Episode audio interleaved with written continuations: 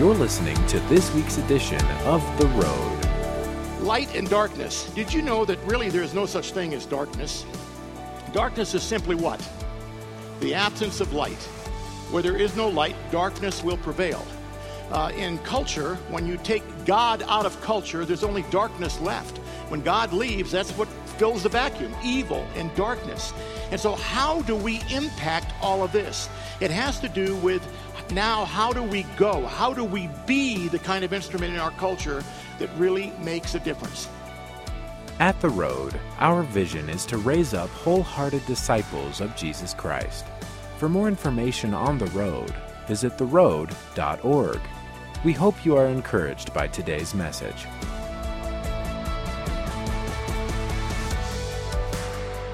I'm excited to be with you guys. You know, uh, I came on board, they asked me to consider coming on board as one of your pastors beginning in September, and uh, I was a little concerned about that because I, my, my sense was that most of you folks are normal, you know.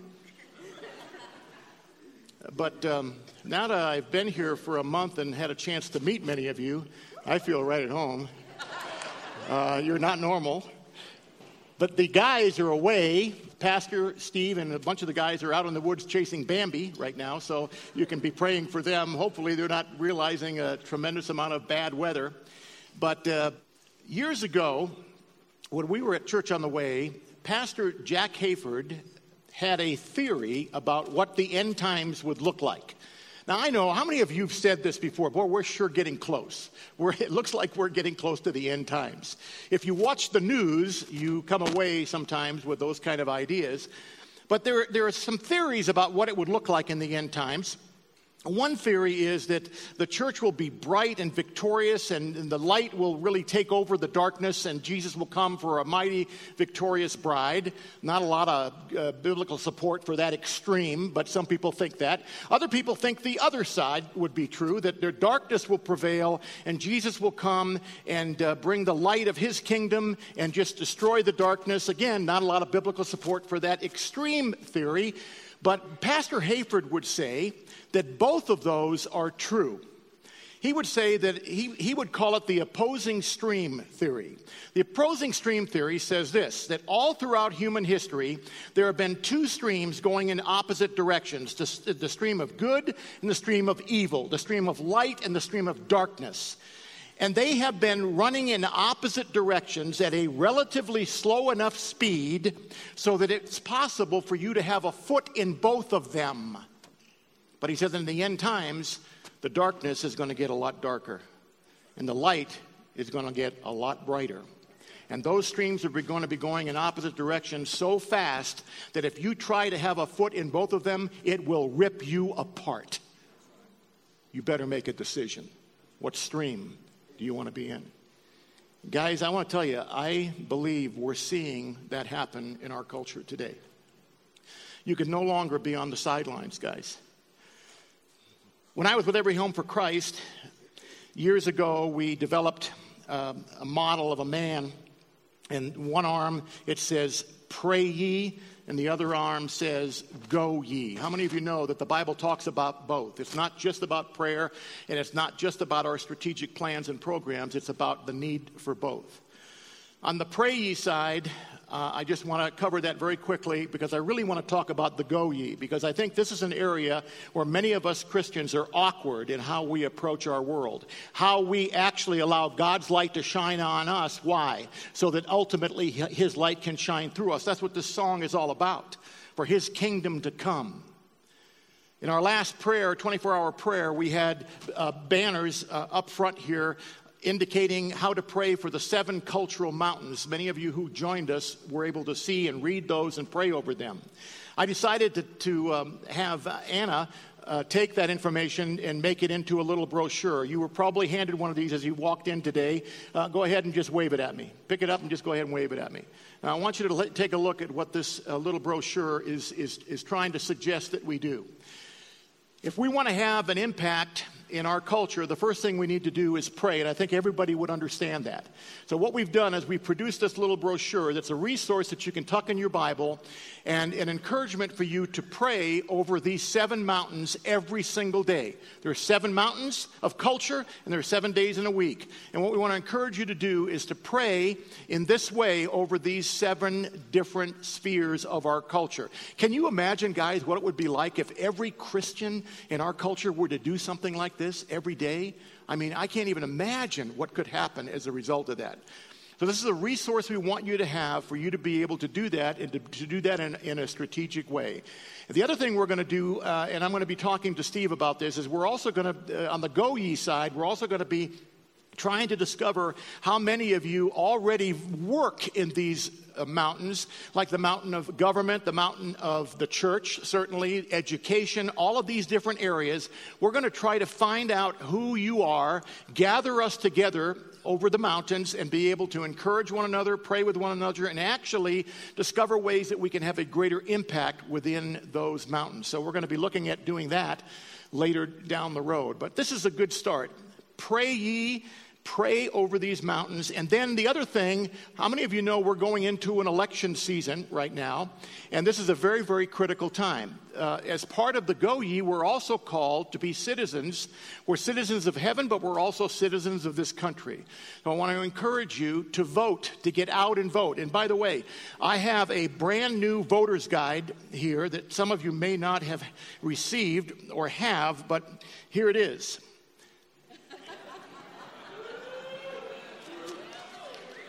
You don't need anything else to make a decision than this. When you vote, what you do is you say, listen, if I'm a child of God and if I'm in the kingdom of God, you, come on, guys, you've already heard me use that theological word. What's the theological word I use all the time? Stupid. There's a difference between ignorance and stupidity. Ignorance is when you don't know any better. Stupid is when you know better and you don't do it anyway. You follow what other people in your family did. You follow the news media. You follow all these other people's opinions. No, guys, this is your voter's guide. When you go to vote, all you need is this book, and then you ask God by His Holy Spirit to help you understand who are the people that I should be voting for that will help usher in your kingdom, God, not the world's kingdom. So pray and then be responsible and go and vote. Now, Light and darkness. Did you know that really there is no such thing as darkness? Darkness is simply what? The absence of light. Where there is no light, darkness will prevail. Uh, in culture, when you take God out of culture, there's only darkness left. When God leaves, that's what fills the vacuum evil and darkness. And so, how do we impact all of this? It has to do with now, how do we go? How do we be the kind of instrument in our culture that really makes a difference? Now, let me pause here for just a second and, and mention to those of you who came this morning, because I advertised this to a, a lot of our friends, that you were coming to hear my story or my personal testimony. I, I, will do that at another time. The reason I've changed and I wanted to talk about this is because the convergence of two things that are happening uh, one in our culture and one in our church. In our culture, we're actually we're, we're headed for a, a very, very important election season. But in our church, going all the way back to when Liz got that vision of the fire coming down, you guys remember that. And as a result of that fire coming down, uh, the whole purging process, Pastor uh, changed his last two or three weeks of teaching to kind of focus on the cleansing fire and the things that God's trying to do in us. And I believe, by the way, guys, that that whole flow is prophetic. It's God trying to say, you better prepare people. My people are not prepared. Prepare my people. Get them cleansed. Get them fit for the battle yet to come. I believe that's what God is doing. So, what I want to share with you this morning is just some ideas for you to consider. Okay, when you're approaching your culture, if you find yourself yelling at the television screen, getting mad at all the things that are going on, I want to challenge you to stop doing that and become a part of the solution. Stop doing that. Whining about that stuff isn't going to change anything because the world without God is always going to go in this direction. It should surprise no one. Now, I'm going to read some Bible verses rapid fire here. And here's the rule when I say get it, you're supposed to say got it. You ready? Let's practice. Get it? All right. Hey, you guys are pretty good. Okay, here we go. You're going to have to listen closely. Galatians 6, 7 to 10 says, Do not be deceived. God cannot be mocked. A man reaps what he sows. The one who sows to please a sinful nature, from that nature will reap destruction. The one who sows to please the Spirit, from the Spirit will reap eternal life. So it says, Let us not become weary in doing good, for at the proper time we'll reap a harvest if we do not give up. Therefore, as we have opportunity, let us do good to all people. Titus 2 11 to 14 says that we should live self controlled, upright, and godly lives in this present age while we wait for the blessed hope, the glorious appearing of our great God and Savior Jesus, who gave himself for us to redeem us from all wickedness. From how much wickedness? All and to purify himself, to purify himself, you and I, a people that are his very own, eager to do what is good. Ephesians 2:10. We are God's workmanship, created in Christ Jesus to do good works. Philippians 2, 3, and 4 says to do nothing out of selfish ambition or vain consists, uh, or, or, vain uh, of vain conceit, but in humility consider others better than yourselves. John 4 31 to 34, Jesus himself says, My food, Jesus said, is to do the will of him who sent me. Proverbs 21 3 says, To do what is right and just is more acceptable to the Lord than sacrifice. Get it? Matthew 21 19, Jesus seeing a fig tree by the road. You all know the story.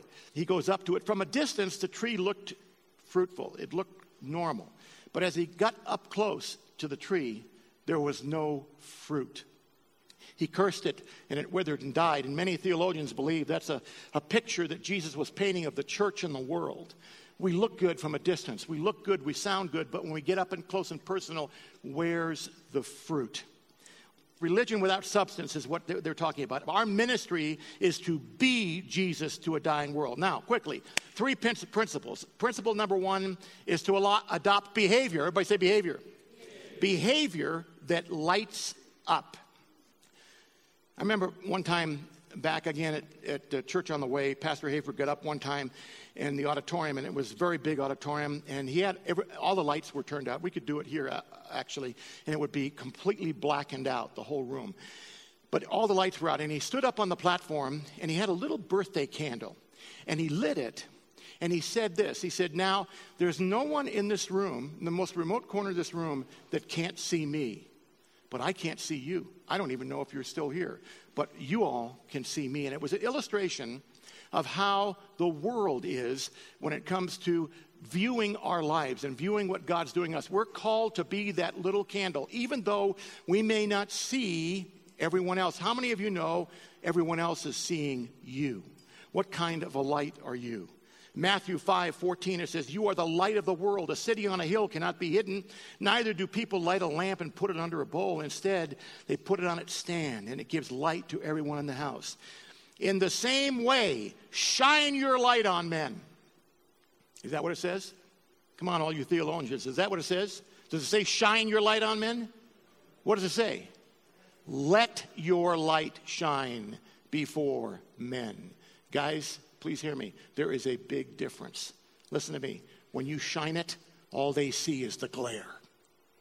When you're comfortable to just let your light shine, that's when they can see Jesus in you we got to be comfortable letting our light shine philippians 2.15 so that you may become blameless and pure children of god without fault in a crooked and depraved generation is that the generation we live in guys yes it is it says in which you shine like stars in the universe 1 peter 2.12 says keep your behavior your behavior excellent among the gentiles so that the thing in which they slander you as evildoers and they will they may, on account of your good deeds, as they observe them, glorify God in the day of visitation.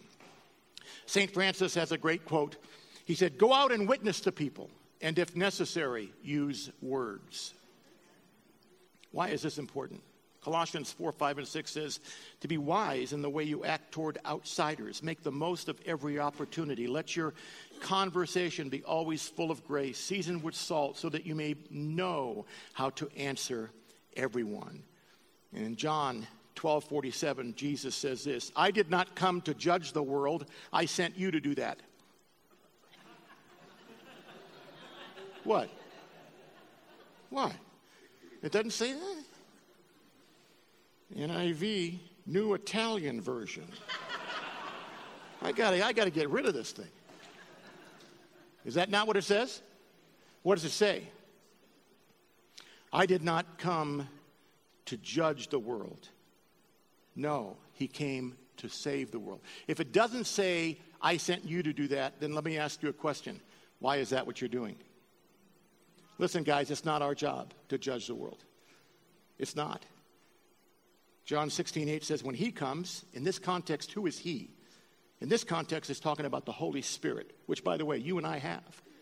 When the Holy Spirit comes, he will convict the world of guilt in regard to sin and righteousness and judgment. Please hear me, Christian. It is not your job, it is his job. Are you imposing your faith? Are you exposing your faith? Are you shining your light or are you just letting it shine? To illustrate this point a little further, I, have uh, I asked for someone who had a pack of cigarettes to come up and help me do an illustration. Where is Christian? Is, uh, Christian, come on up here real quick. Christian has agreed to come up and help me. Come on up, buddy. Now, Christian wanted me to remind you that he actually doesn't smoke, but he borrowed a pack of cigarettes from somebody who does. And so, for the purpose of this illustration, we're going to do, we're going to do that, okay? What are you doing way up there? Uh, that's, better, that's better. Oh, you have your cigarettes with you? Okay, now, this actually happened. I'm going to uh, share with you an illustration that actually happened. I didn't plan it this way, but it was perfect. I was teaching a bunch of uh, management folks one time how to train their employees. This is way back in the business world. And so I needed a smoker for an illustration. So I got this guy up on stage, you know, like Christian here, and I said, Hey, uh, Christian, I don't know how to smoke. Teach me how to smoke. So here's exactly what the guy did. Go ahead and give me a cigarette. And so the guy gives me a cigarette, and this is what he says. I said, okay, uh, what do I do? So the guy says, the first thing you do is you put it in your mouth. So, oh, man, Christian, this is terrible. If that's smoking, he, and the guy says, that's not smoking, you idiot. What are you doing? I said, I'm doing exactly what you told me to do. Uh, give, me another, give, me another, give me another cigarette. Like I said, it'll be okay. So, so so he gives me another cigarette. And then this is what he says. He says, Now listen, I want you to watch really close. Watch this. He says, See that part right there? I said, Yeah. He says, That's the filter, the brown part. I said, Okay, that's good to know. He says, Now the part underneath, that's the, the, the white part, is the tobacco's in there. And so he says, I want you to put the filter end only in your mouth. So I pop it I put my mouth. And the guy's looking at me like, What are you doing? I'm doing exactly what you told me to do. Give me, give me, give me. Give me, give me.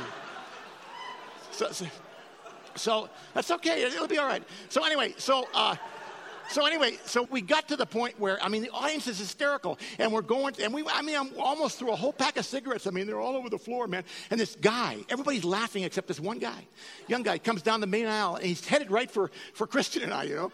And we were down on the floor. He's headed for us. He looks like he's going to do bodily harm, you know. And we didn't know what was happening. And he comes up and he and he, and he grabs the cigarettes. He grabs a lighter. He pushes Christian aside, and he does. He says, "Stop!" Just like that. I mean, every, we, we, were, we were frozen. This is what he did Watch me. Okay, everybody put your hand on your chin. Everybody look around. How many people actually have their hand on their chin? Get it? I said, get it? Thank you. Thank you.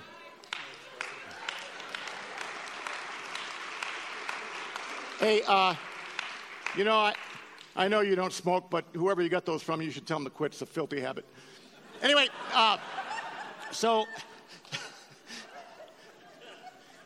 people need to see it. Don't curse the darkness, guys. Just be a candle. Don't be preoccupied with reaping.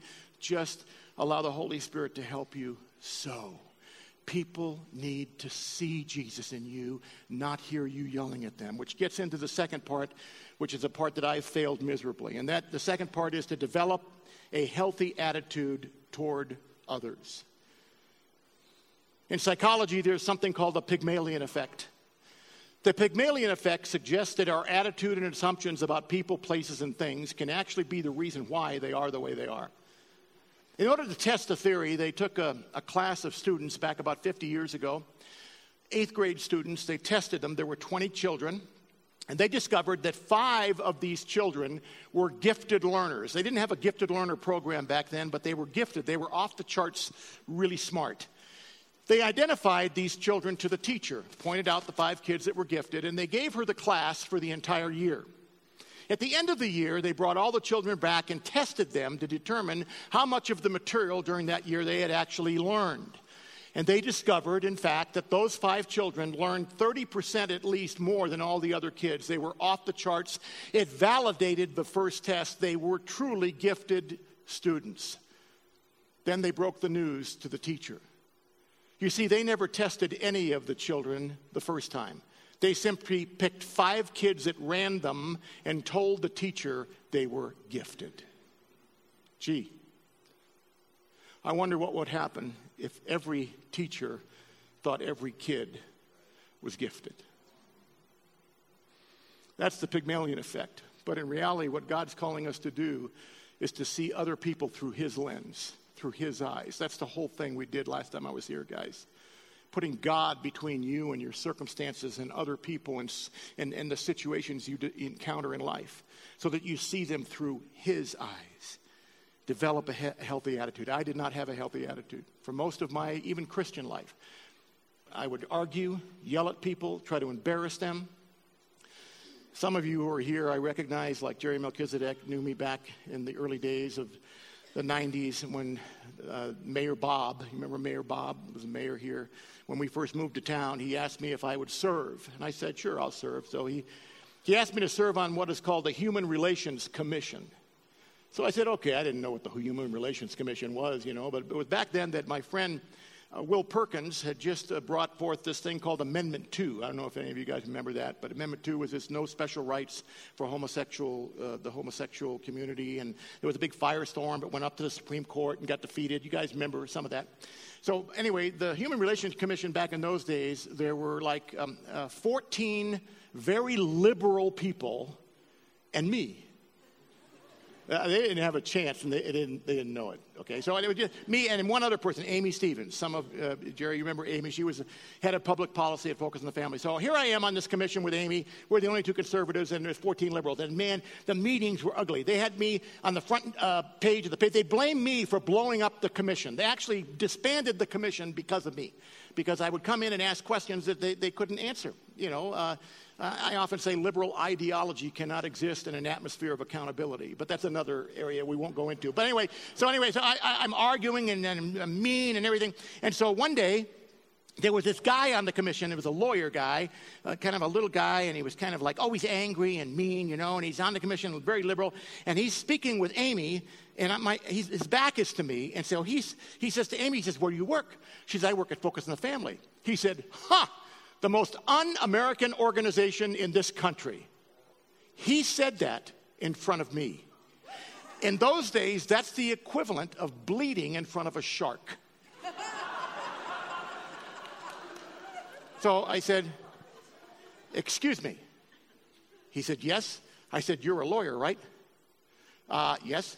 Could you tell me, help me, with the body of evidence that you have uncovered that would lead you to make such an incredible statement? Just give me one example. And so he looked at me, and his lips started to quiver. He couldn't think of anything. You know, he's getting angry. You know, yeah, I, I, just want one thing. Just give me one thing. And finally, he says, Yes, I can think of one thing. I said, What is it? It's their position on prayer in the public school. I said, Really? Tell me, what is their position on prayer in the public school? He had no clue. And I proceeded to tear this man apart verbally, limb from limb. I said, You call yourself a lawyer? You are pathetic. Who in the world would ever hire you as a lawyer? How kind of flimsy evidence is that? And I just tore into this guy, and I did many such things, and I really liked it.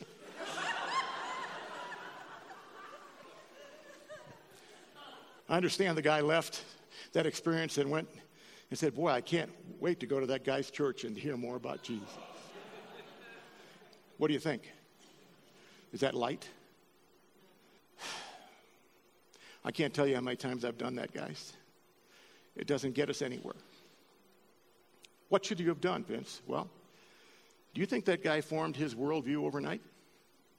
No. In fact, I had a worldview not much different than his before I became a Christian. And I certainly didn't become a Christian by someone doing that to me. I should have probably been kind to him, got to know him, maybe went and had lunch with him. That's what I probably should have done. Prayed for him, certainly. Years ago, I was traveling to the South to speak at a pastor's conference for a bunch of cities where pastors came together in a region of the South. I don't remember exactly where it was, but it was a little community, and one of the pastors picked me up at the um, airport, and we're driving out to the event. And he said, Have you heard about the firestorm that's happening in our community? I said, No, what's going on?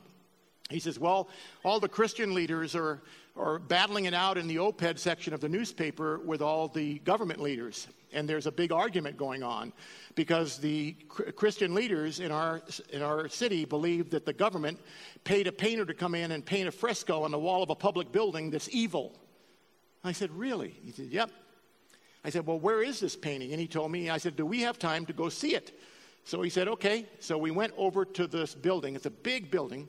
And it turns out it was a big library kind of building, and it was huge. And imagine the wall, the wall inside, if you looked at that wall over there, double the width of that, those two walls together, double and double the height. That's how big this wall is.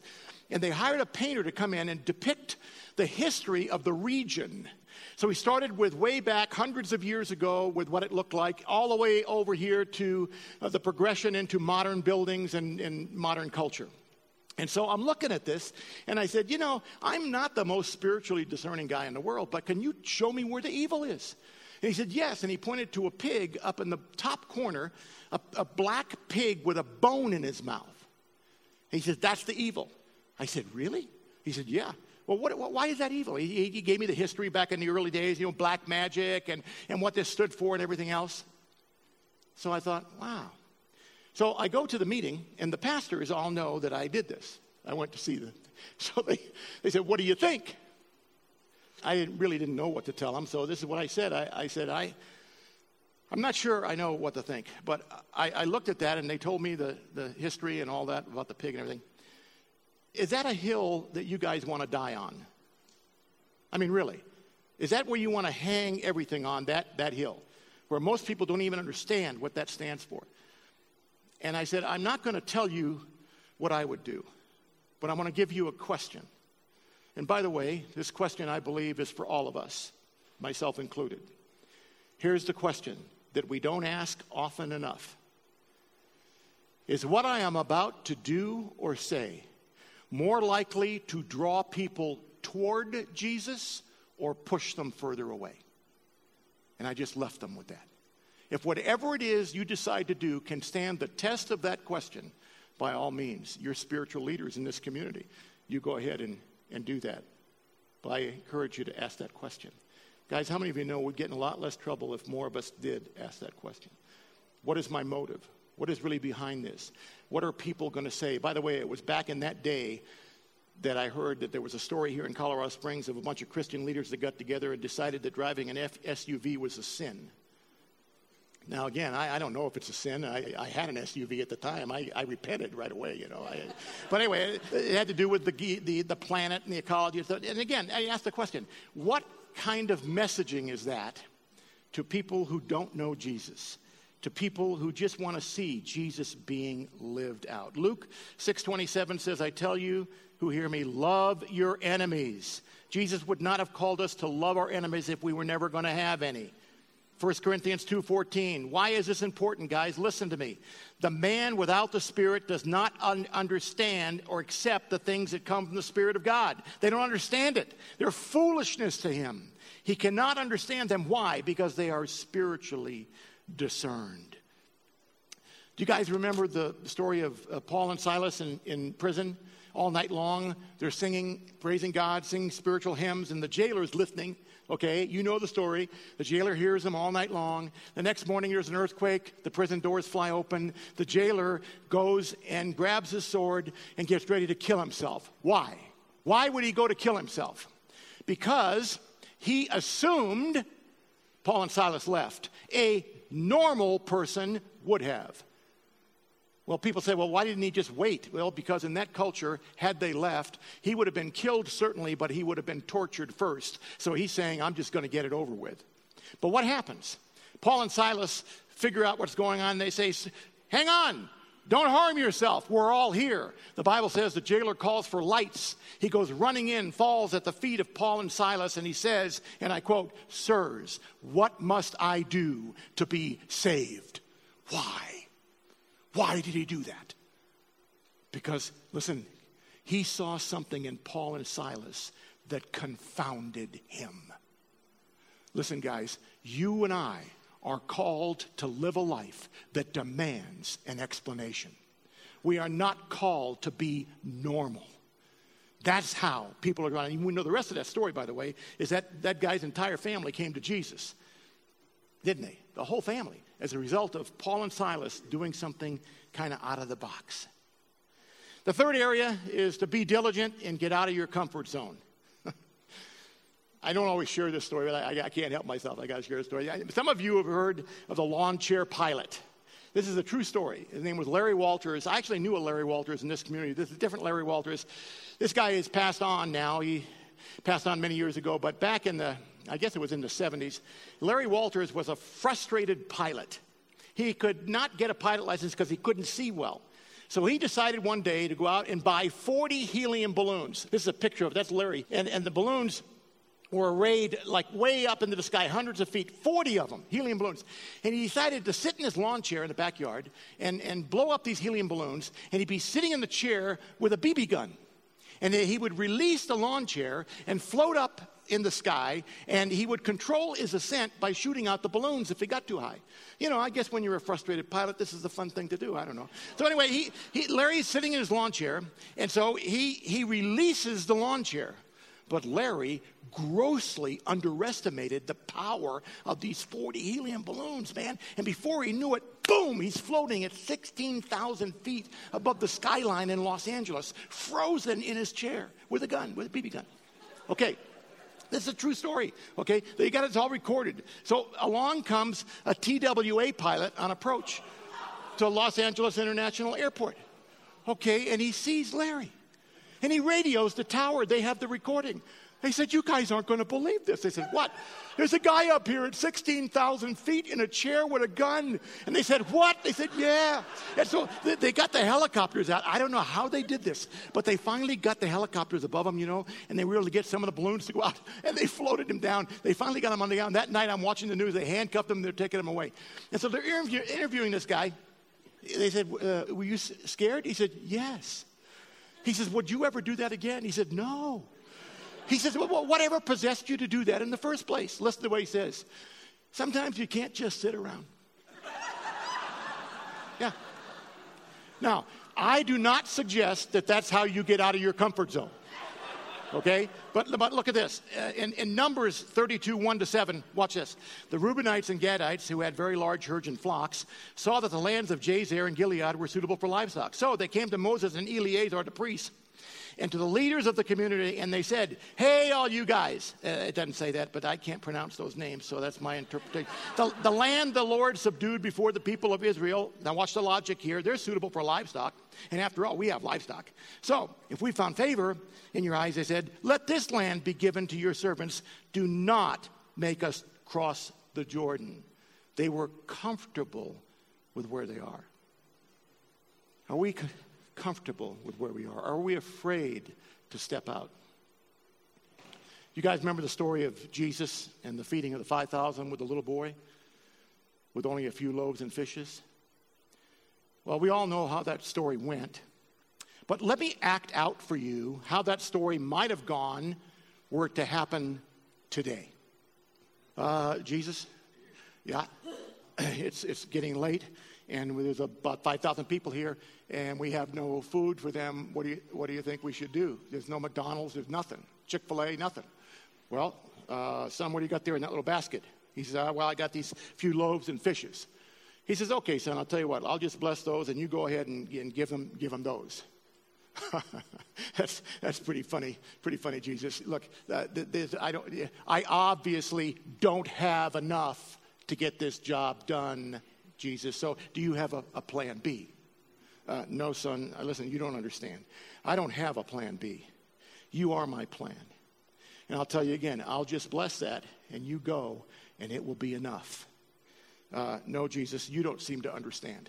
I am not going to go out there and being made to look like a fool. You're going to have to pick somebody else. What do you think? Didn't go that way, but I wonder, for many of us, whether it would go that way if it were to happen today. Listen, guys, let me say something to you. Jesus is not looking for your ability. Because I got news for you you ain't able. Jesus is looking for your obedience. The more you obey, Oswald Chambers says, the more God will reveal himself to you. The more you take control of your life, the more you let the garbage out, the more you allow God to purge you, the more you can go with confidence and not get stuck in your safe zone. Years ago, you know, uh, oh, before I get to that, I was talking to Cindy the other day, and she said this. She said, uh, in reference to people that are afraid to step out, she, she would say, What are you afraid of? Do you know, listen, guys, do you realize the kingdom of God is in you? He's in you. Should we be afraid of anything? No.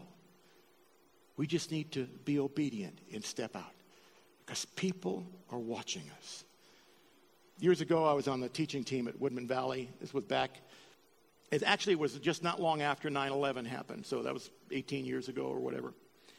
Uh, I'd spoken at Woodmen Valley on, a, on that Sunday, and uh, that Monday I was flying out to go speak somewhere else. And I went to Colorado Springs Airport and I went through the security and in those days, they had not turned up the security far enough so that you could still walk through with your shoes on. They hadn't turned it up yet, so we could still walk through with our shoes on, but sometimes your shoes would uh, set off the alarm. So I'm walking through the security, and the alarm goes off. And this tall, gray haired guy pulls me aside and tells me to put my hands out and starts wanding me down. Rough looking guy, he wouldn't smile.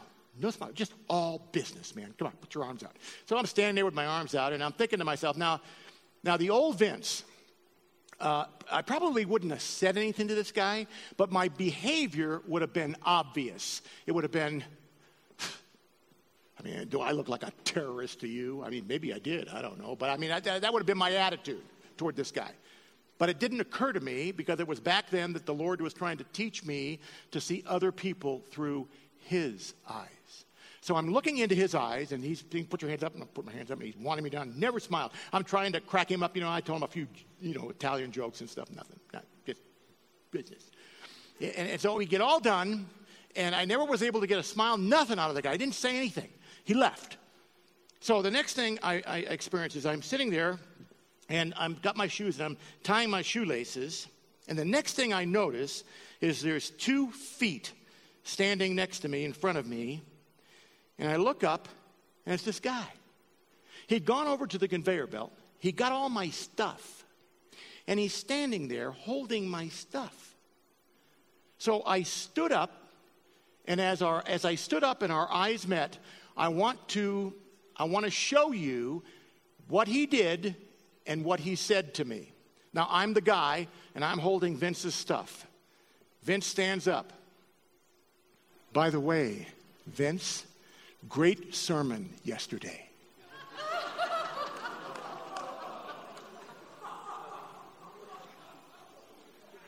I, get emotional now, but I got emotional then.